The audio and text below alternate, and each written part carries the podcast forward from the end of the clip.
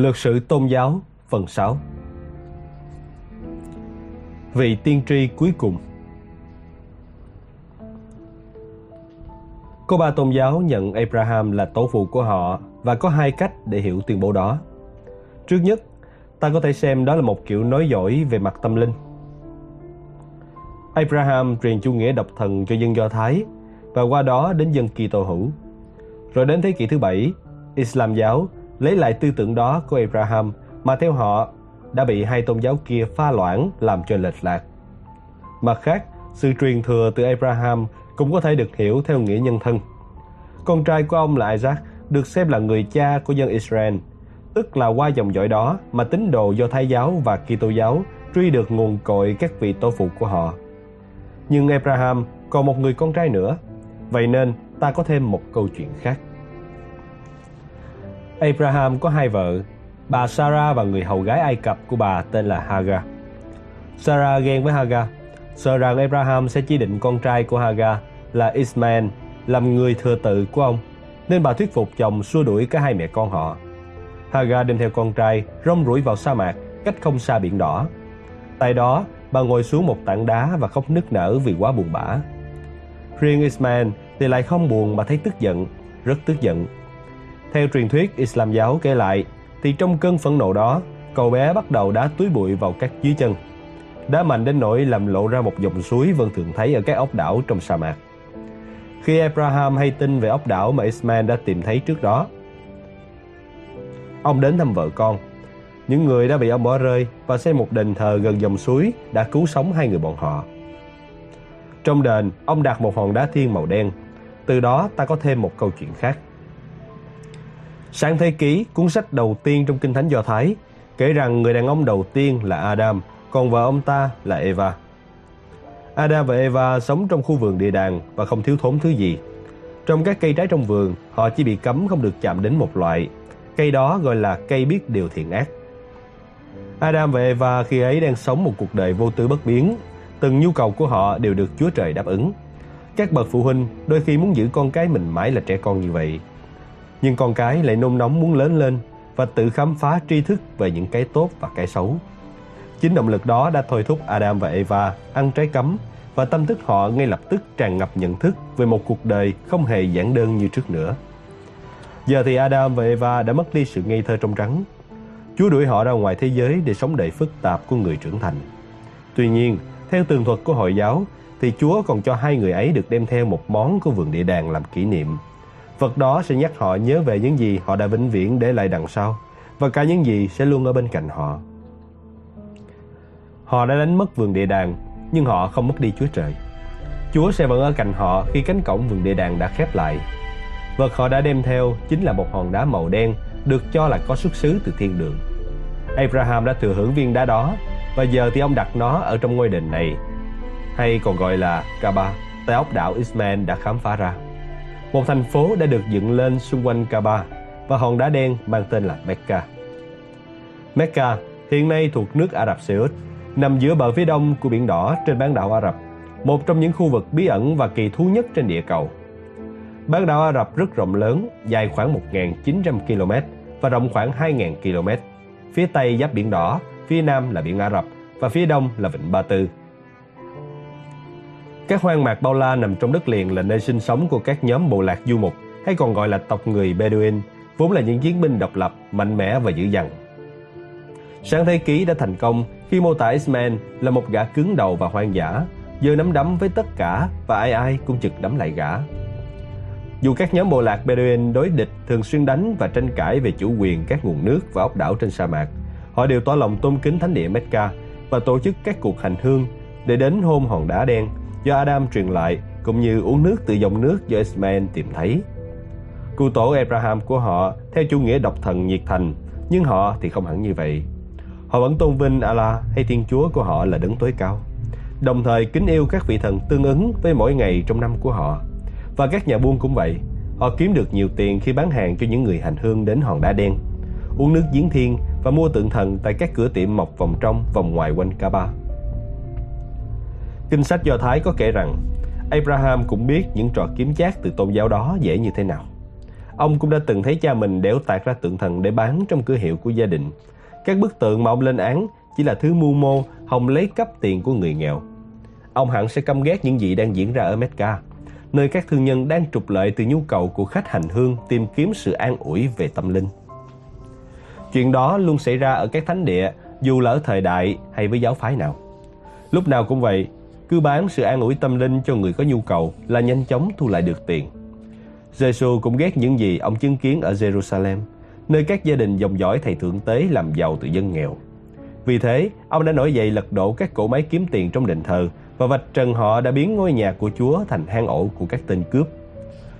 Một người đàn ông khác sinh ra ở Mecca năm 570 cũng đã nổi giận như Giêsu khi xưa trước sự tha hóa của chế độ độc thần của Abraham do những kẻ hám lợi bán buôn trong thành phố quê hương ông gây nên. Tên của ông ấy là Muhammad. Cuộc đời của Muhammad không dễ dàng. Bố mất trước khi ông ra đời, mẹ ông qua đời khi ông lên 6. Cậu bé mồ côi được ông chăm sóc cho đến khi chú Abu Talib, một thương nhân thành đạt nhận nuôi cậu. Chú Abu đã cho chàng trai Muhammad làm công việc chăn dẫn lạc đà. Nền kinh tế Ả Rập thời đó có một hình ảnh đặc trưng là hàng đoàn lạc đà của dân buôn chở hàng hóa băng qua các sa mạc. Họ cùng lê bước khó nhọc về phía bắc đến Syria hoặc theo hướng Tây sang Ai Cập và Palestine, hoặc đến Ba Tư ở hướng Đông mang theo nước hoa và gia vị để đổi lấy lụa và vải lanh trước khi thực hiện chặng đường dằn dặt quay về. Nhà tiên tri Isaiah từng tả lại khung cảnh vô số lạc đà từ vương quốc Seba phía nam Ả Rập chở theo vàng và trầm hương đến thành Jerusalem. Đó chính là công việc mà Muhammad được theo học. Ông học nhanh và tiếng đồn về tay nghề và uy tín của ông đã khiến một quả phụ giàu có tên là Khadija quyết định thuê ông phụ trách một trong những đoàn lạc đà đi Syria của bà. Về sau, Muhammad và Khadija kết hôn với nhau vào năm 595 khi ông 25 tuổi, còn bà thì 40. Họ có với nhau 6 người con, 4 con gái, riêng hai con trai thì chết từ khi lọt lòng. Fatima là cô con gái nổi tiếng nhất của Muhammad. Cô cưới Ali và trở thành mẹ của Hassan và Hussein. Các cháu trai của Muhammad Bản thân Muhammad là một thương nhân thành công, nhưng tiếng tâm về sự chính trực và mua bán công bằng cũng khiến ông trở thành một kiểu lãnh đạo cộng đồng mà mọi người hay tìm đến khi cần giải quyết các loại tranh chấp kinh doanh và cãi vã trong gia đình. Chuyện về ông chưa dừng lại ở đó. Ông thuộc về một nhóm đặc biệt, luôn đau đầu nhìn từ trong ra ngoài thế giới để tìm kiếm ý nghĩa và mục đích của nó. Họ thấy bất an trước sự bất công và xấu xí làm nên xã hội loài người. Họ trân trọng cách tôn giáo kết nối các cá nhân đang khổ đau với những thực thể tâm linh siêu việt. Đồng thời ý thức được việc các thế lực cường quyền dễ dàng thao túng tôn giáo cho lợi ích riêng và đi ngược lại những điều tốt đẹp của con người ra sao. Gây tởm cảnh huyên náo bịp bợm trong Kaaba ở Mecca. Vào khoảng năm 40 tuổi, Muhammad một mình đi đến một hang động ngoài thành Mecca để chuyên tâm cầu nguyện và thiền định. Tại đó, ông có thấy khải tượng và những lời phán đầu tiên. Những điều sẽ còn xuất hiện trong phần đời còn lại của ông. Ông ý thức được sự mặc khải đó không đến trực tiếp từ Đức Chúa Trời mà đi qua trung gian là thiên thần Gabriel. Những lời đầu tiên của Gabriel với ông là thuật lại nhân danh Chúa là đấng sáng tạo, đã tạo ra loài người từ một phôi thai. Muhammad lúc ấy chưa hiểu sự tình thế nào. Phải chăng ông đang nghe một linh hồn quỷ quyệt nào đó dụ dỗ? Hay là ông phát điên rồi? Chẳng phải người ta vẫn luôn nói như vậy về các vị thấy khải tượng và nghe lời phán hay sao? Muhammad thấy trong lòng đầy bối rối và lưỡng lự. Tuy thế, giọng nói kia vẫn tiếp tục phán bảo cho ông những lời lẽ tuyệt đẹp và đầy mê hoặc. Dần dà, ông biết chắc chắn rằng giọng nói ấy đang kêu gọi ông trở thành một nhà tiên tri. Điểm then chốt của các nhà tiên tri là họ không giữ riêng những gì mình nghe được. Họ được cử ra để cảnh báo và thuyết phục thế giới lắng nghe những gì Chúa phán bảo. Thế nên, sau vài năm lắng nghe lời mặc khải của thiên thần Gabriel, những lời ông đã ghi nhớ và có thể thuật lại nằm lòng. Và với sự ủng hộ, động viên của vợ Khadija, vào năm 613, Muhammad bắt đầu giảng đạo cho mọi người ở Mecca. Không có điều gì mới mẻ trong thông điệp của ông và Muhammad cũng không bao giờ nói là có điều mới mẻ. Ông chỉ nhắc nhớ lại những gì mọi người đã quên. Đó là thông điệp của nhà tiên tri Abraham. Các ảnh tượng thần linh là trò lừa bịp và không có Chúa nào ngoài đấng Chúa duy nhất ấy. Thông điệp của Muhammad đặc biệt cuốn hút những người nghèo vì chính họ là bên bị những lái buôn cai quản điện thờ và bán tượng thánh thần móc túi. Ông nhanh chóng thu hút một lượng tín đồ đi theo mình ở Mecca. những người đã quy phục Chúa, và đó cũng là nghĩa của từ Muslim hay tín đồ Islam giáo. Chuyện sẽ tốt đẹp cả nếu ông vẫn chỉ nói thông điệp của mình về Allah là đấng Thiên Chúa tối cao duy nhất và ông Muhammad là nhà tiên tri truyền lại lời đấng ấy. Tôn giáo luôn có chỗ cho những người mới trong khu chợ tâm linh của mình. Nhưng cuộc chơi thay đổi khi tín điều mới bắt đầu đe dọa lợi nhuận và các đặc quyền của thiết chế sẵn có. Trường hợp Muhammad cũng tương tự. Ông tố cáo các nhà buôn trục lợi từ chợ buôn ảnh tượng bên ngoài Kaaba và những người thu tiền khách hành hương đến uống nguồn nước của giếng thiên. Và điều không tránh khỏi cũng đã xảy đến. Một cuộc bức hại các tín đồ Hồi giáo đã nổ ra ở Mecca. May mắn thay, một đoàn khách từ thành phố Jarib từng được nghe Muhammad thuyết giảng, mời ông và các tín hữu chuyển đến sống ở thành phố của họ. Những người Jarib biết thành phố cần một người lãnh đạo và nghĩ đây chính là người phù hợp. Cuộc di chuyển đến Jarib cách Mecca chỉ hơn 300 km đã diễn ra trong bí mật. Muhammad cùng người em họ Ali và người bạn Abu Bakr là những người ra đi cuối cùng. Họ rời Mecca trong đêm và cuộc trốn thoát diễn ra vào tháng 9 năm 622 về sau được gọi là Hegira, hay cuộc rút chạy. Đó cũng là thời điểm bắt đầu năm đầu tiên trong lịch Hồi giáo. Thành phố Yarib mà họ đi di cư, về sau được đổi tên mới thành Medina hay thành phố của đấng tiên tri. Cuộc di chuyển đó đã không giải quyết ổn thỏa mọi vấn đề vì 10 năm tiếp theo vẫn có những trận chiến giữa Mecca và Medina. Cuối cùng, vào năm 630, Muhammad dẫn một đoàn quân lớn tiến đến thành phố quê hương. Nhận ra sự đã rồi, quân Mecca đầu hàng và vị tiên tri tiến vào thành. Ông không trả thù dân chúng sống ở đó mà chỉ phá vỡ hết các tượng thần trong Kaaba và khuyến khích công dân Mecca trở thành tín đồ Hồi giáo. Sau đó, ông quay trở về Medina. Khi ấy, cái chết của ông cũng đã cận kề. Năm 632, ông hành hương đến Mecca và thuyết bài giảng tạm biệt. Cuộc viếng thăm cuối cùng này của Muhammad đến Kaaba với hòn đá đen và giếng thiên đã góp phần tôn vinh và xác nhận Haji hay hành hương là một trong năm nghĩa vụ năm cột trụ của Islam giáo mà các tín đồ cần thực hiện. Nhà tiên tri đã không trụ được lâu trong chuyến Haji đó. Ông đã ngã bệnh, sốt cao và mất vào ngày 8 tháng 6 năm 632. Ông để lại đằng sau một tín ngưỡng hiện đang là tôn giáo lớn thứ hai trên thế giới và vẫn tiếp tục tạo dấu ấn trong lịch sử. Trong chương kế tiếp, chúng ta sẽ tìm hiểu một số điểm trong kho tàng học thuyết và đường lối thực hành phong phú của Hồi giáo. sự quy phục Trước khi xem xét các tính điều và thực hành trong Islam giáo, một từ Ả Rập vốn là gốc của từ Muslim và dịch sát nghĩa nhất là sự quy phục theo ý chí của Chúa. Ta cần nắm được một điểm khác biệt giữa nó với hai tôn giáo họ hàng gần gũi với nó, do Thái giáo và Kitô giáo. Nguyên tắc cơ bản đầu tiên của tôn giáo độc thần là sự tồn tại của Thiên Chúa. Ta có thể nói dứt khoát rằng tư tưởng độc thần chỉ có một thực tại duy nhất, đó là Thiên Chúa. Hãy thử nghĩ về vũ trụ này có hàng triệu thiên hà và có lẽ hàng triệu vũ trụ khác mà ta không thể thấy. Đã có thể chúng còn không ở đó. Vào lúc đó, theo tư tưởng độc thần, cái đã có ở đó chính là Thiên Chúa. Mọi thứ đi vào hiện hữu đều từ Thiên Chúa mà ra, giống như cách các nhân vật trong tiểu thuyết xuất hiện thông qua tâm trí của nhà văn. Tôi đã dùng ý tưởng xem con người như các nhân vật trong tiểu thuyết khi bàn về Hindu giáo. Bây giờ, tôi muốn dùng lại cách đó khi bàn về chủ nghĩa độc thần, nhưng theo hướng lý giải khác. Trong Hindu giáo, chiều hướng là các nhân vật trong tiểu thuyết khám phá ra họ không có sự tồn tại thực. Họ là các ảo ảnh mà thôi. Trong các tôn giáo khởi nguồn từ Abraham, các nhân vật đó tồn tại thật. Nhưng họ muốn tìm hiểu thêm về đấng đã tạo ra họ, tác giả của sự hiện tồn của họ. Xin nhớ cho, bạn không buộc phải tin hay chấp nhận những điều ở trên. Nhưng nếu muốn hiểu tôn giáo, bạn cần đưa ra tâm trí mình theo tư duy theo cách của tôn giáo, dù chỉ trong phạm vi chương sách này mà thôi. Tôn giáo độc thần cũng tương tự vì các nhân vật của một cuốn sách đang cố gắng liên lạc với tác giả của sách. Chỉ nghĩ về điều đó thôi cũng làm ta nhức đầu đúng không? Một số nhân vật trong cuốn sách của vũ trụ nói rằng rõ ràng có ai đó đã tạo ra chúng ta và việc ta muốn gặp gỡ đối tượng tạo ra mình là mong muốn tự nhiên thôi. Kẻ khác lại nói đừng ngốc như thế, chẳng có tác giả nào hết, chỉ có cuốn sách này thôi. Gọi nó là vũ trụ hay tên gì cũng được, tự nó xảy ra thế rồi. Tự nó viết chính ra nó Thế nên đừng cố gắng kết nối với vị tác giả tưởng tượng đó nữa. Nhưng với những ai còn khăng khăng muốn kết nối thì quá trình họ đi qua cũng giống như bất kỳ hoạt động sáng tạo nào khác. Các vị tiên tri hay hiện triết chờ đợi, lắng nghe và nhìn vào khoảng không, Họ đang ngỏ bản thân để nguồn cội sự sống tự lộ ra với họ. Thực tế, nguồn cội đó hình thành trong tâm trí họ giống như cách một nhân vật tự hình thành trong tâm trí của một tác giả nào đó, chỉ là theo chiều ngược lại. Lần này là nhân vật nhận ra tác giả đã tạo ra nó một cách chậm rãi. Hình ảnh đấng chí tôn hiện ra như một cách bức ảnh được rửa trong phòng tối. Các nhà thần học gọi đó là quá trình hiển bày mặt khải và thường tuyên bố rằng hình ảnh đấng chí tôn trong tín ngưỡng của họ là một dạng hiển bày tiên tiến hơn những phiên bản trước đó.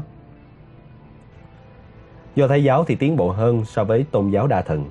Đến Kitô giáo thì họ lại mô tả chính xác hơn do Thái giáo. Riêng Hồi giáo tuyên bố mình sở hữu bức chân dung hoàn hảo thay thế cho mọi mô tả từng có trước đó. Vậy nên Tây tiếp tục tìm hiểu điều khiến Hồi giáo khác biệt hoàn toàn so với do Thái giáo hay Kitô giáo, Kinh Koran. Đừng nghĩ Kinh Koran là kinh thánh của Hồi giáo. Giữa chúng có ba điểm khác biệt lớn. Thứ nhất, Kinh Thánh vốn được các tác giả và biên tập khác nhau tổng hợp dần qua nhiều thế kỷ. Thứ hai, Kinh Thánh như một tủ sách chứ không phải một cuốn duy nhất.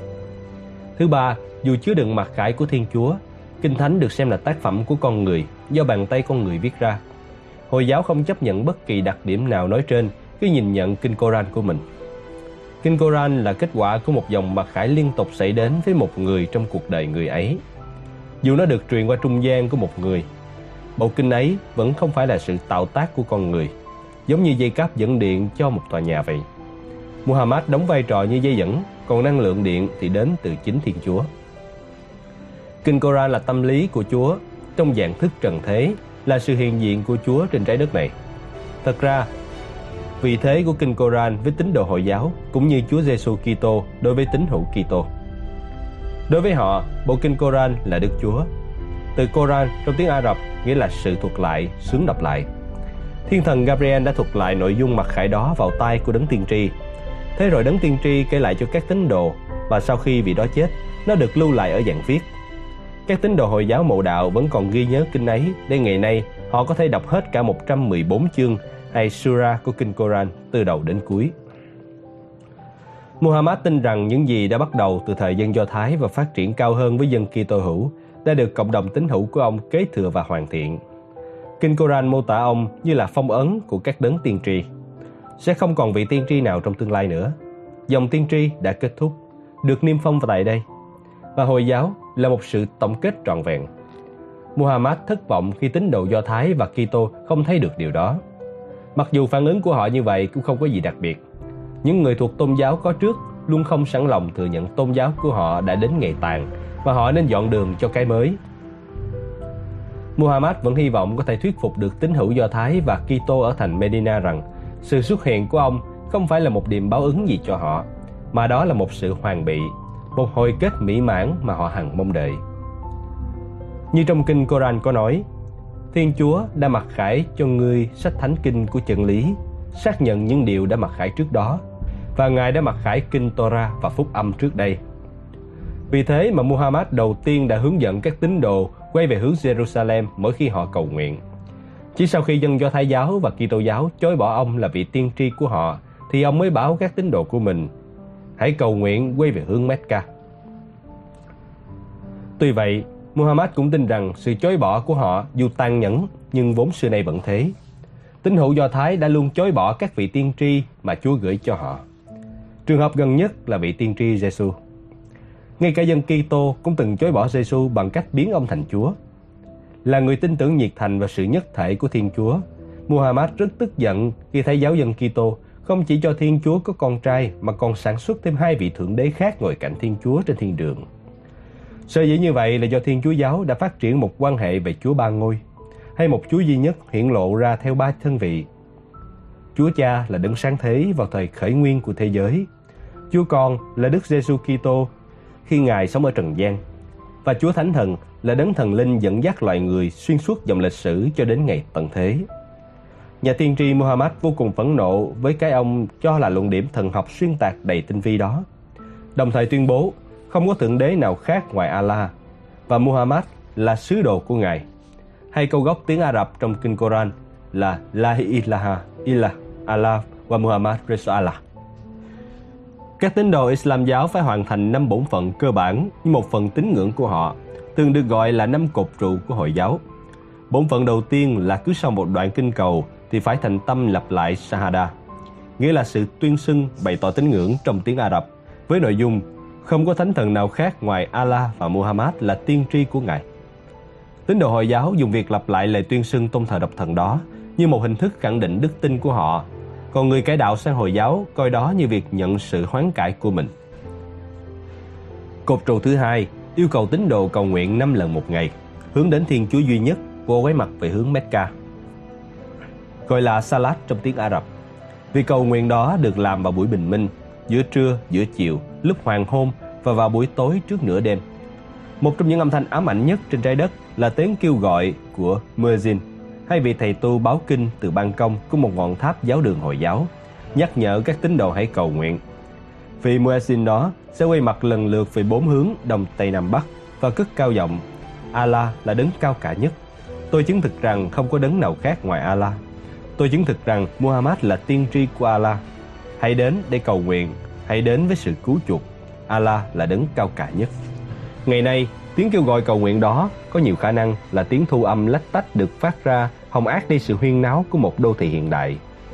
Tuy nhiên, ở một làng quê châu Phi yên tĩnh, thì tiếng hô của vị thầy báo kinh vào lúc tảng sáng vang lên như một nỗi mong đợi khát khao đang xuyên thấu tâm can. Cột trụ hay bổn phận thứ ba được gọi là zakat, tức là sự bố thí. Vì mọi của cải đều do Chúa Trời rộng lòng ban phát mà có.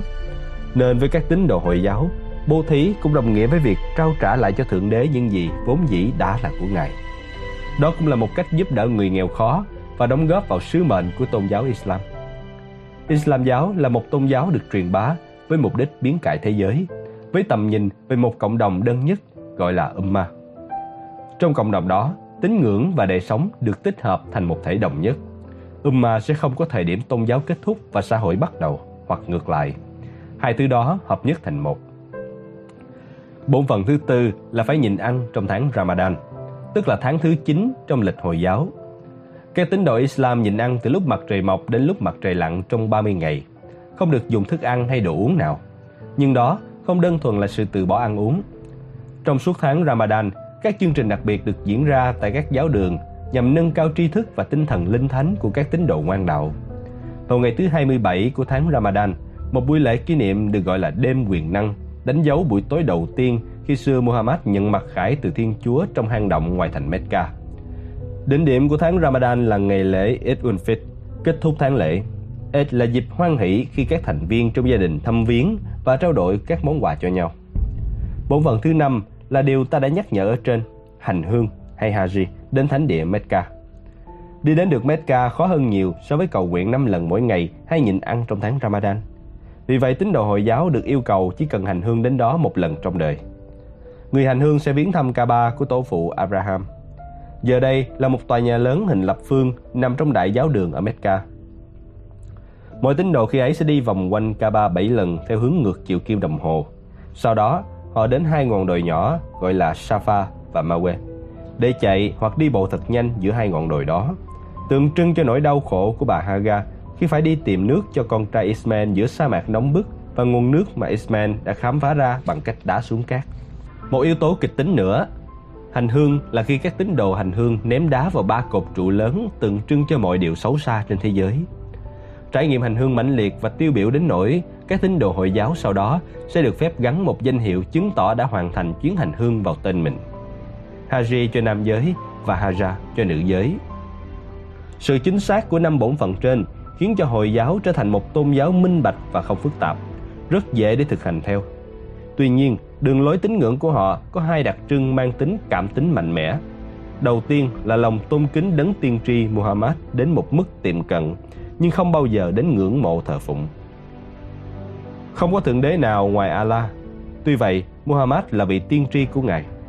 Đáng lẽ Muhammad không phải là đối tượng để tôn thờ vì ông không phải là Chúa, nhưng ông lại được kính ngưỡng đến mức mỗi lần nhắc tên ông thì theo tục lệ người ta phải kèm theo câu chúc tụng xin Allah ban bình an cho Ngài.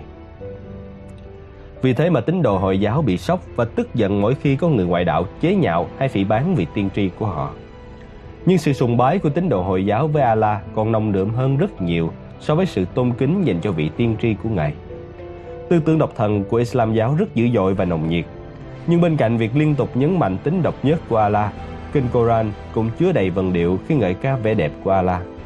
Một trong những truyền thống cảm động của Islam giáo là việc tập hợp tất cả kính ngữ dành cho Allah nằm rải rác trong Kinh Koran thành một danh sách gọi là 99 cái tên đẹp nhất của Allah. Một trong số đó là Allah, cái tên cao đẹp hơn mọi tên. Đấng lòng lành, đấng có lòng thương xót nhất trong tất cả. Đấng nhân từ vô cùng dịu dàng và nhân ái. Đấng thấu tỏ mọi sự Ngài đã tạo dựng. Đấng thứ tha luôn sẵn lòng xá tội và tha thứ. Kinh Koran có lời ngợi ca cái đẹp và khuyên giải, nhưng không chỉ có vậy, thậm chí chương 13 còn có những lời cảnh báo rằng mối quan hệ giữa thế giới với Allah có các mối hiểm nguy bên cạnh sự an ủi. Hai cái tên đẹp đẽ khác của Ngài là Đấng thử thách, người đem đến tai ách cũng như ân phước. Đấng báo thù, người giáng đòn báo thù vào kẻ có tội. Bằng cách đó, Kinh Koran hát lên lời tụng ca vẻ đẹp của Allah, đồng thời là sấm sét cuồng nộ với những kẻ tội lỗi và không tin Ngài. Sau đây, ta sẽ xem xét khía cạnh cuồng nộ đó của Allah và những hệ quả nó gây ra cho nhiều bên. Cuộc tranh đấu Ngoài việc là một nhà tiên tri, Muhammad còn là một chiến binh dẫn dắt các tín đồ trong những trận chiến chống lại kẻ thù của Hồi giáo. Đối với ông, hai vai trò đó không mâu thuẫn với nhau. Các cuộc chiến của ông không phải đánh nhau vì khoái cảm giết chóc hay ham thích tước đoạt. Dù rằng nhiều tín đồ của ông quả có say mê cả hai điều đó. Chiến tranh là một công cụ để ông thực hiện mục đích tâm linh của mình. Nếu chúng ta muốn hiểu ông hay bất cứ lãnh tụ tôn giáo nào khác trong lịch sử từng dùng bạo lực để đạt mục đích, ta phải thử tìm hiểu tư tưởng của ông ấy. Điều đầu tiên cần nắm được là đối với những bậc viễn kiến như đấng tiên tri, cuộc sống trần thế không phải là đích cuối hay là thứ để tận hưởng. Cuộc sống này sẽ trôi vụt qua đầy thấm thía tự như tiếng kêu gọi cầu nguyện của các thầy tu. Nó là sự khai hoa nở nhụy mở màn, một khúc dạo đầu cho màn kịch chính đang chờ đợi chúng ta sau cái chết. Khi vở diễn thật sự mới bắt đầu, mục đích của sự tồn tại trên trái đất của chúng ta là để xác định xem chúng ta sẽ sống cuộc đời không hồi kết đang chờ ở phía bên kia như thế nào. Thử tương tượng ai đó bảo đảm đanh thép với bạn rằng nếu bạn chịu đựng được một thử thách đau đớn trong vài phút, bạn sẽ nhận được 1 tỷ đô la ở sẵn trong tài khoản ngân hàng và chỉ chờ sự đồng ý của bạn là có thể kích hoạt. Bạn sẽ trả lời như thế nào? Bạn có chịu trải qua cơn đau trong vài phút giây để thắng món tiền khổng lồ đang đợi sau đó? Nhiều khả năng là bạn sẽ chấp nhận một thỏa thuận như vậy. Đó là kiểu lý lẽ đằng sau thứ bạo lực đặc trưng trong tôn giáo. Nó là kiểu tàn nhẫn của vị bác sĩ phẫu thuật mổ phanh bạn ra, không phải để làm hại mà để cứu sống bạn. Một số tín đồ hy sinh bạn sống như những thánh tử vị đạo. Với cứu cánh là niềm phúc lạc chờ họ ở phía bên kia cuộc đời. Với những người khác, họ xem việc gây ra nỗi đau và chết chóc trên thân thể bạn bè và người lạ hòng giúp bảo vệ tín ngưỡng của họ trước những cuộc công kích là một nghĩa vụ. Dù bạn thích hay không, đó vẫn là lý lẽ đằng sau các cuộc thánh chiến và các vụ thanh trừng tàn ác, một đặc trưng bất biến trong lịch sử tôn giáo. Ít ai rành rẽ về chiến tranh tôn giáo cho bằng tín đồ Hồi giáo. Những người đã khiêu chiến trước tiên để truyền bá Hồi giáo ở các vùng lân cận rồi tiến sang những nơi tận cùng trái đất khác. Hàng trăm năm sau khi Muhammad chết, Islam giáo đã kiểm soát Syria ở phía Bắc và Ai Cập ở phía Tây. Từ Ai Cập, họ lan sang Bắc Phi. Theo thời gian, họ cũng chiếm được Palestine và nhiều vùng rộng lớn thuộc Ba Tư. Islam giáo cũng tiến đến cả Ấn Độ và Trung Hoa. Rồi họ chinh phục Tây Ban Nha và phần nào đó chung sống được với cả hoạt động của dân Kitô giáo và Do Thái giáo. Đã có lúc người ta tưởng như Hội giáo rồi sẽ khuất phục được cả châu Âu của Công giáo Roma trước khi bị đánh bật lại. Nhưng tôi ít quan tâm đến việc thuật lại các cuộc chiến và những lãnh thổ họ đã giành được, mà tập trung vào những lý lẽ biện minh cho chiến tranh về mặt thần học mà họ đã đưa ra. Một trong các lý lẽ đó gây tiếng vang lớn trong thế giới ngày nay chính là jihad, nghĩa là đấu tranh. Một số tín đồ Hồi giáo còn xem jihad như cột trụ thứ sáu của Hồi giáo, một bổn phận không chính thức. Thực ra nỗ lực và quyết tâm thực hiện năm bổn phận chính thức kia tự nó đã được gọi là jihad. Vì từ đó có nghĩa là sự tranh đấu hoặc nỗ lực. Dù đó là đấu tranh để gìn giữ tín ngưỡng và dựng xây một xã hội công bằng hay đấu tranh để bảo vệ Islam giáo trước kẻ thù. Trải qua bao thế kỷ, mọi người thực hành jihad theo cả hai nghĩa đó.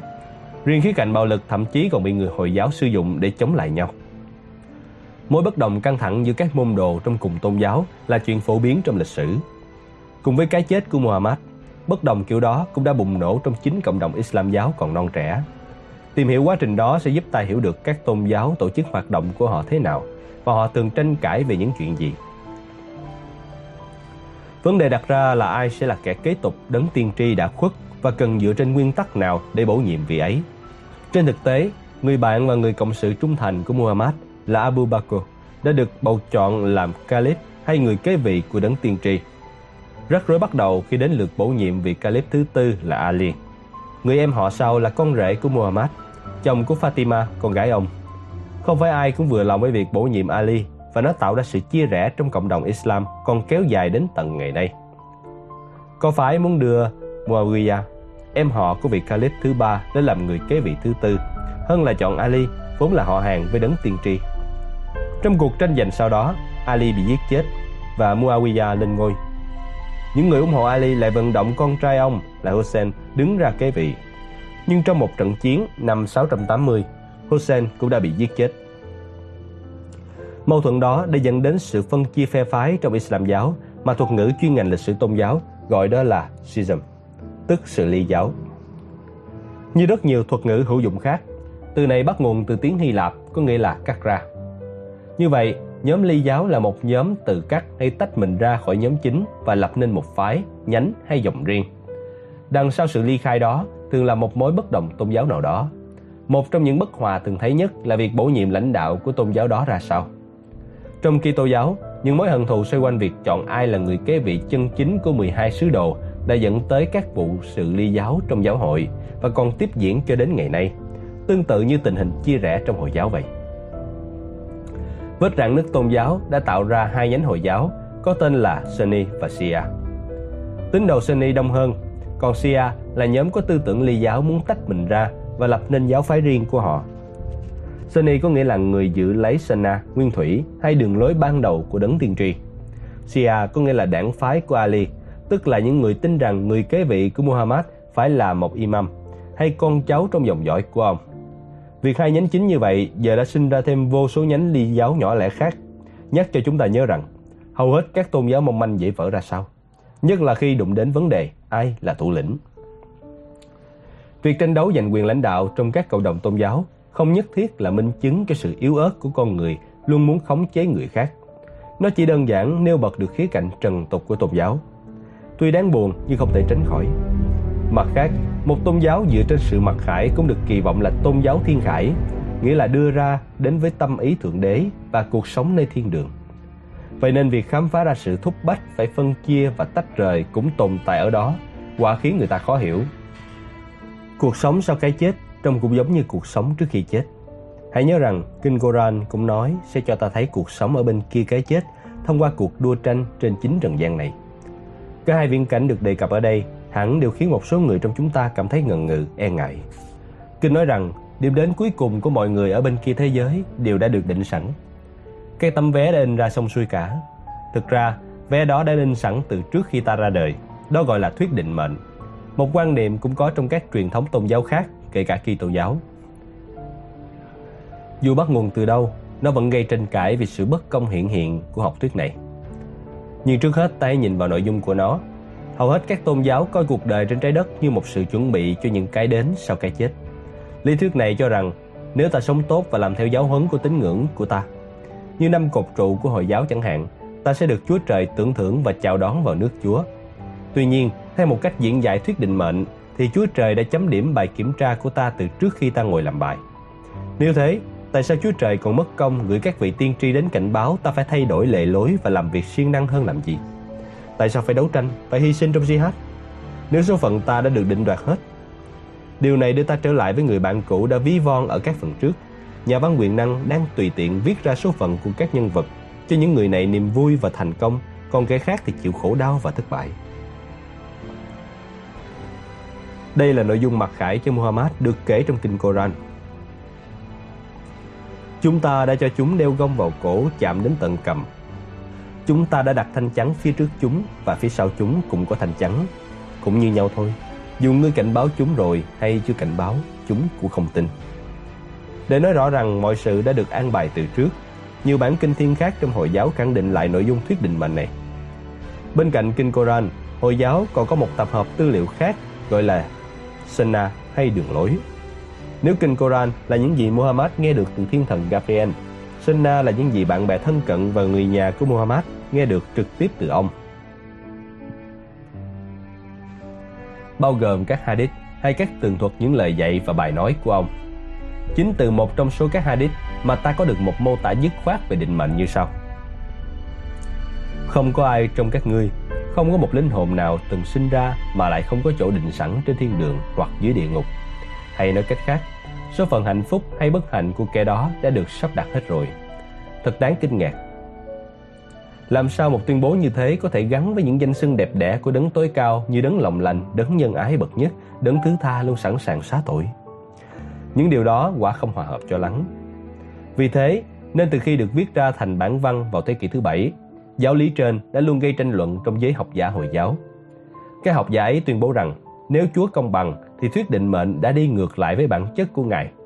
Lý lẽ đằng sau những nỗ lực thực hành tôn giáo như việc tuân thủ năm cột trụ của Hồi giáo cho thấy con người sở hữu ý chí tự do. Tại sao Allah gửi các vị tiên tri đến thế gian nếu con người vốn không được tự do lắng nghe, hối lỗi và đi theo con đường cứu rỗi? Cứ thế, các cuộc tranh luận tiếp diễn.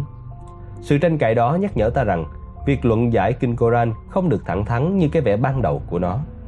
Điều này chỉ ra một phiền toái nữa với những người đang nghiên cứu về tôn giáo. Mọi tôn giáo thường sẽ có một nhóm gọi là literalist, trực dịch nhân, xem xét các bản kinh sách như kinh Koran chỉ trên bề mặt và hiểu chúng theo nghĩa đen. Song song đó là nhóm các học giả tôn giáo thường hiểu biết nhiều hơn ngoài chuyện chữ nghĩa và do đó thường diễn giải kinh sách theo kiểu tinh tế hơn.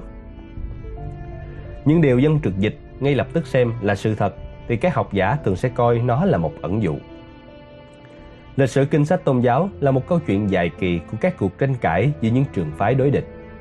Thường những chuyện đó không quan trọng lắm, vì vấn đề họ tranh luận không đụng chạm đến đời sống của chúng ta. Đôi khi, nó lại cực kỳ quan trọng vì nó có thể là nguồn gốc gây ra sợ hãi và lo lắng khủng khiếp cho đời sống dân thường. Nếu thuyết định mệnh nghe có vẻ đáng sợ thì thật ra nó còn chưa là gì so với một thuyết tương đồng nói về sự tồn tại của thiên đường và địa ngục. Nhiều sura trong kinh Koran đề cập đến hai nơi đó và tôi sẽ dẫn ra ví dụ nổi tiếng nhất. Trong sura 56 có tựa đề vào ngày phán xử. Thiên đường được mô tả như một vườn lạc thú, dường như được thiết kế riêng cho các thú vui đặc trưng của nam giới. Nơi đó có rượu vang chảy tràn như suối không bao giờ gây say xỉn hay chến choáng vì hơi men. Nơi đó có sẵn những cô gái trẻ đẹp mắt tròn long lanh cho những người mới đến hưởng phần sung sướng. Để bù lại nỗi khó nhọc họ đã phải chịu trên trần thế. Cuốn hút hơn cả là thiên đường không có các cuộc trò chuyện không đâu mà chỉ có câu nói hòa bình, hòa bình.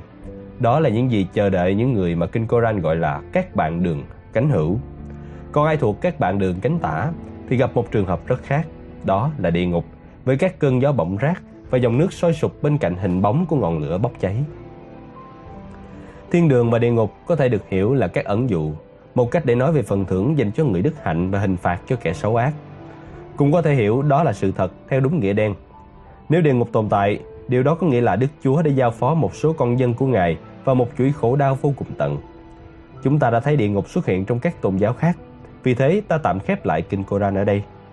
Trong chương kế tiếp, ta sẽ cùng suy ngẫm về một phát kiến tâm tối nhất của nhân loại và ghé thăm vùng gồm toàn dầu sôi và lửa bỏng, địa ngục.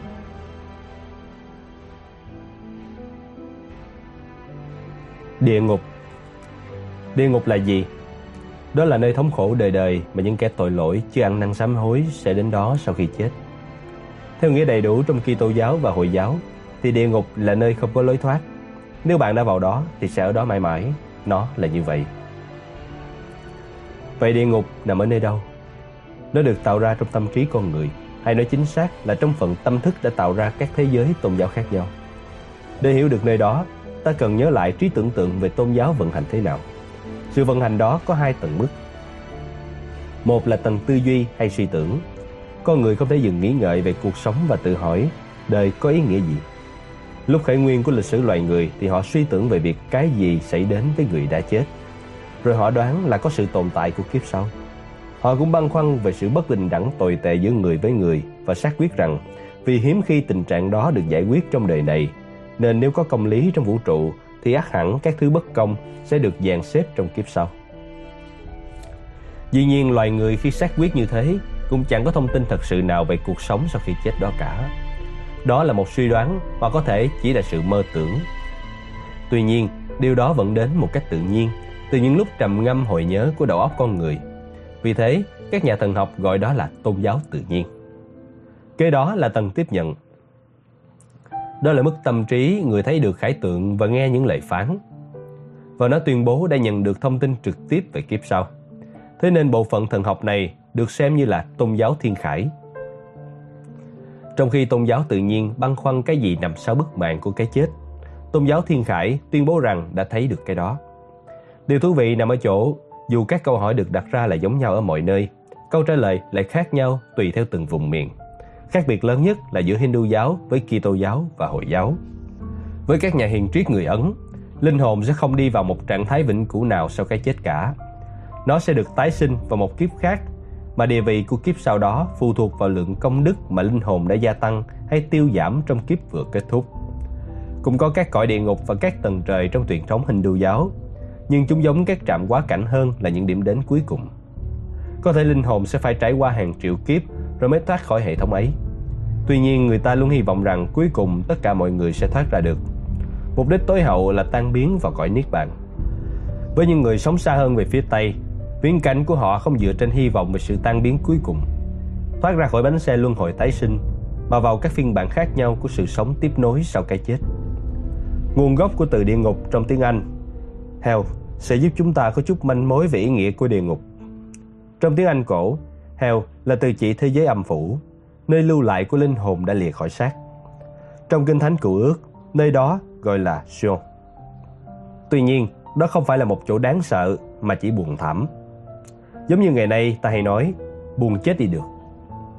Tương tự những người bệnh nặng nhưng không bao giờ bình phục hoàn toàn. Người chết trong cõi âm phủ đó cứ đi lại vơ vẩn như những hồn ma, để chờ thứ không bao giờ xuất hiện. Tuy vậy, mọi thứ chẳng bao giờ đứng yên một chỗ trong lịch sử tôn giáo, và ngay cả kiếp sau cũng đổi thay. Trong thời kỳ dân Do Thái cổ chịu cảnh lưu đày ở Babylon, các quan niệm của người Ba Tư đã len lỏi vào Do Thái giáo. Một trong số đó nói rằng sau khi chết, các linh hồn sẽ không vĩnh viễn ở lại một nơi dưỡng bệnh u ám gọi là âm phủ. Họ hoặc sẽ được vào thiên đường đầy phúc lạc, hoặc sẽ bị kết án đọa đầy ở địa ngục. Phiên bản kiếp sau đó chưa bao giờ được chấp nhận hoàn toàn trong Do Thái giáo. Nhưng thế kỷ thứ nhất sau công nguyên, đã có những người ủng hộ tư tưởng đó, trong đó có Giêsu. Dù ông không nói nhiều về nó, có vẻ như ông xem sự tồn tại của địa ngục như một điều đương nhiên. Và từ ông dùng cho cõi ấy còn khiến nó mang một màu sắc mới kinh khiếp. Giêsu nói rằng những kẻ ghét bỏ và làm hại trẻ con sẽ bị ném vào Gehenna, trong lửa cháy không bao giờ tắt. Theo các ghi chép do Thái cổ, Gehenna là nơi các tội nhân sẽ bị trừng phạt sau ngày phán xử. Một nguồn tư liệu sau này bảo rằng đó vốn là tên của một bãi rác ở thành Jerusalem, nơi rác rưởi bị đốt và cháy âm ỉ hoài vì người ta liên tục ném rác vào đó. Ta không cách nào biết được ẩn ý của Giêsu khi dùng hình ảnh đó để ẩn dụ cho sự trừng phạt không dứt. Nhưng một lò nung luôn bốc lửa đã trở thành một trang bị tiêu chuẩn của địa ngục. Cho đến trước khi Kinh Koran được viết ra 6 thế kỷ sau đó, những ai bị lãnh hình phạt đời đời đã nghe thấy cái lò nung sáng lửa ấy phả làn hơi của nó khi từ từ tiến gần họ. Rồi khi họ bị quăng vào đống lửa ấy, người gác cửa sẽ hỏi họ, ngươi không gặp vị cảnh báo nào sao? Kinh Koran mô tả chi tiết về địa ngục hơn hẳn kinh sách kỳ tô giáo, và nó có dụng ý rõ ràng khi tả cõi ấy sinh động đến vậy. Thông điệp của nó là nếu ai phớt lờ các lời cảnh báo của vị tiên tri thì họ không những bị lôi vào lửa địa ngục mà còn chịu thêm nhục hình rót nước sôi lên đầu. Trước khi các vị tiên tri xuất hiện thì các vị cai quản hỏa ngục quả thực đã tổ chức và vận hành hệ thống hiệu quả một cách đáng sợ, khiến người ta sợ hãi để lôi kéo họ đến với tôn giáo luôn là một chiến thuật hữu hiệu. Trong cuộc đối kháng với Hồi giáo, điểm bất lợi của Kitô giáo là nội dung kinh Tân ước của họ còn xa mới đáng sợ bằng kinh Koran. Thế nên Kitô giáo quyết định vực dậy tình hình. Có thể thánh kinh của giáo hội không đọ nổi với kinh Koran về khoản gây khiếp sợ, nhưng họ vẫn còn một vũ khí nữa trong kho mà Hồi giáo không có. Khác với bên Hồi giáo, giáo hội Công giáo chưa bao giờ quá bận tâm đến điều răng thứ hai là cấm không được dùng ảnh tượng. Họ tin rằng nghệ thuật trong mọi dạng thức của nó đều có thể được sử dụng để ca ngợi Chúa và truyền đi thông điệp của Kitô giáo đến mọi người. Trong lịch sử thế giới từ trước đến nay, có thể nói giáo hội công giáo là một nhà bảo trợ vĩ đại nhất cho các nghệ sĩ. Họ dùng âm nhạc và kiến trúc để tôn vinh và tuyên bố tín ngưỡng của mình. Nhưng trong tất cả các loại hình nghệ thuật, họ thích nhất việc tạo ra hình ảnh. Trong khi tín hữu Hồi giáo chỉ có thể tả về địa ngục bằng ngôn từ, tín hữu Kitô còn vẽ ra được. Ai cũng biết một hình ảnh thường đáng giá bằng ngàn lời nói. Thế nên, để đảm bảo thông điệp về địa ngục vang đi to rõ nhất có thể, họ cho vẽ tranh về nó trên tường nhà thờ với các chi tiết ghê tởm trong đó. Sau đây là một ví dụ. Một nhà thờ thế kỷ thứ 15 ở thành phố Salisbury, nước Anh được đặt tên theo Thomas Becket, vốn là tổng giám mục của Canterbury, bị ám sát trong nhà thờ chính tòa do ông phụ trách vào ngày 29 tháng 12 năm 1170 theo lệnh của vua Henry thứ hai. Nhà thờ lấy tên ông ở Salisbury là một tòa nhà cổ kính, thanh nhã với ánh sáng chiếu rọi dễ chịu. Tuy nhiên, nếu bạn mang theo lối đi chính giữa thánh đường thì lờ mờ nhìn xuống từ những mảng tường trên mái vòm đó là một bức tranh thời Trung Cổ về sự tận thế. Từ tận thế hay tiếng Anh là Doom. Trong tiếng Anh cổ nghĩa là ngày phán xét hay Doomsday. Khi người chết nằm dưới mồ được gọi dậy để nghe lời tuyên án của Chúa Trời dành cho cuộc đời họ. Cái bức tranh về ngày phán xử cuối cùng và cảnh tận thế đó được sáng tác ra để khiến mọi người khiếp sợ. Và bức ở nhà thờ kể trên hẳn đã làm được việc ấy cực kỳ hiệu quả. Bức tranh được vẽ vào năm 1475, cho thấy đấng Kitô đang ngồi ở ngày phán xử. Bên phải ngài là người đức hạnh đang được dẫn lên thiên đường, nơi có các thiên thần đang chào đón họ. Còn bên trái ngài là các tội nhân đang bị dẫn xuống địa ngục, nơi yêu ma lôi họ vào miệng một con rồng bốc lửa ngùng ngục. Những ai nhìn thấy bức tranh ấy lần đầu sẽ hiểu nó theo đúng nghĩa đen. Vũ trụ họ đang sống tựa như một cái bánh kem ba tầng. Thiên đường là tầng bánh trên cùng, trái đất ở giữa, còn địa ngục là tầng dưới cùng. Khi chết đi, bạn lên thiên đường hoặc xuống địa ngục, nơi được cho là nằm ở tâm của chính trái đất này. Khi các núi lửa phun trào dung nham nóng bỏng, người ta tin rằng đó là địa ngục vừa mở miệng, để cho các kẻ đắc tội nếm mùi những gì đang chờ đợi họ dưới lòng đất kia. Kitô giáo không chỉ vẽ địa ngục trên tường nhà thờ, các thầy truyền giáo còn dùng trí tưởng tượng của họ để mô tả các nỗi kinh hãi nơi đó trong những bài giảng, trong cuốn tiểu thuyết tự thuật của mình, A Portrait of the Artist as a Young Man. Tạm dịch chân dung chàng nghệ sĩ trẻ. Nhà văn người Ireland James Joyce thuật lại một bài thuyết giáo mình từng nghe hồi nhỏ. Vì giáo sĩ khi ấy bảo với các thiếu niên là chất lưu huỳnh cháy dưới địa ngục là một thứ được tạo ra để cháy mãi mãi. Như lửa Gehenna vậy. Giáo sĩ hùng hồn nói rằng ngọn lửa trần thế phá hủy những cái nó chạm đến. Lửa ấy càng nóng thì thời gian cháy càng ngắn. Thế nhưng lửa dưới địa ngục duy trì sức nóng với những kẻ bị đốt cháy như thế nên nỗi đau đớn của họ là không bao giờ dứt. Dù bạn có tin hay không, thì riêng việc nghĩ đến kiểu đau đớn vô cùng tận ở địa ngục cũng khiến bạn ấn lạnh. Làm sao có thể suy tưởng ra một ý niệm như thế? Loài người đã gây ra bao điều tồi tệ cho nhau qua hàng thế kỷ nay. Nhưng ngay cả các kiểu hình phạt dữ tợn nhất vẫn phải là kết thúc vào một lúc nào đó, dù chỉ khi tội nhân đã chết. Sự sáng tạo độc địa của địa ngục nằm ở chỗ nỗi đau tại đó chẳng bao giờ hết được. Các tù nhân của nó phải vĩnh viễn ở hiện tại mà không có cái gì ở tương lai để trông ngóng. Trong bức họa Ngày Tận Thế ở Salisbury, họa sĩ còn đính kèm một cuộn giấy có dòng chữ Latin Nulla in redemptio, tức là không có sự cứu chuộc nào.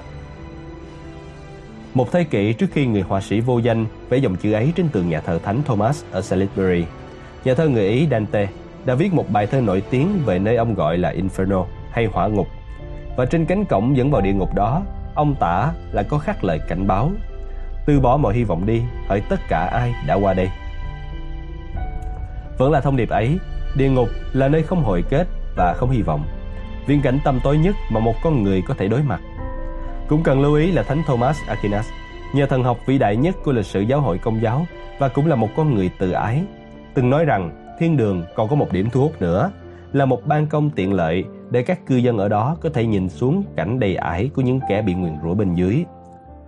Để niềm phúc lạc của các vị thánh có thể thêm phần vui sướng. Chỗ đó là để họ được chứng kiến trọn vẹn nhục hình dành cho kẻ đáng ghê tởm. Vậy là địa ngục thì đớn đau hoàng hoại cho kẻ bị nguyền rủa, nhưng là phước lành với những ai đã được cứu chuộc. Cho đến lúc này thì mọi thứ thật kinh hoàng. Tuy nhiên, các tôn giáo cũng rất giỏi nhận diện và điều chỉnh những giáo lý khắc nghiệt ta đã thấy các học giả Hồi giáo bày tỏ quan điểm rằng Thuyết định mệnh trong kinh Koran không tương thích với lòng nhân từ của Allah. Việc tương tự cũng xảy ra với quan niệm về địa ngục của giáo hội công giáo. Lẽ nào không có một đường trung dung cho những người không đủ tốt để vào thiên đường, nhưng cũng không có xấu đến mức bị ném vào địa ngục? Chân phải sẽ rất tuyệt nếu ta có thể lập ra một trung tâm giáo dưỡng để những kẻ đắc tội được tích cực rèn luyện chuẩn bị cho việc thi lại kỳ thi vào nước Chúa. Nhu cầu đó đã được nhận diện và vào thế kỷ thứ 12, một nơi như thế được chính thức thiết lập với cái tên luyện ngục. Sự khác nhau giữa địa ngục và luyện ngục là một thứ không có lối thoát, một thứ thì có. Thánh Thomas Aquinas là bậc thầy am hiểu cách vận hành của nơi đó. Ngài giải thích rằng nếu một người chết đi trước khi chịu hình phạt cho những tội trạng của mình, người đó có cơ hội thứ hai trong cõi luyện ngục. Nơi đó tuyệt vời ở chỗ nó chứa đựng hy vọng. Chắc chắn nó cũng có sự đau đớn. Tuy nhiên, những ai từng chịu khổ ải ở đó đều biết rằng nỗi đau sẽ không kéo dài mãi và sau hạn kỳ đó, cánh cửa thiên đường sẽ mở ra với họ. Lập ra cõi luyện ngục là một việc làm ân huệ giúp cho cái chết bớt đi phần đáng sợ. Tuy thế, giáo hội vẫn có một cách phá hỏng chính những sự tử tế của họ. Giáo hội biến luyện ngục thành một thủ đoạn làm tiền thái quá đến mức khiến cả hệ thống giáo hội công giáo như bị xé toan. Trong chương sau, ta sẽ bắt đầu tìm hiểu xem chuyện đó đã diễn ra như thế nào.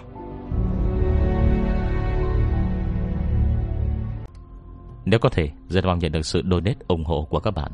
Thông tin donate có để ở dưới phần miêu tả để có thêm kinh phí duy trì việc đọc. Xin cảm ơn các bạn rất nhiều. Xin chào và hẹn gặp lại.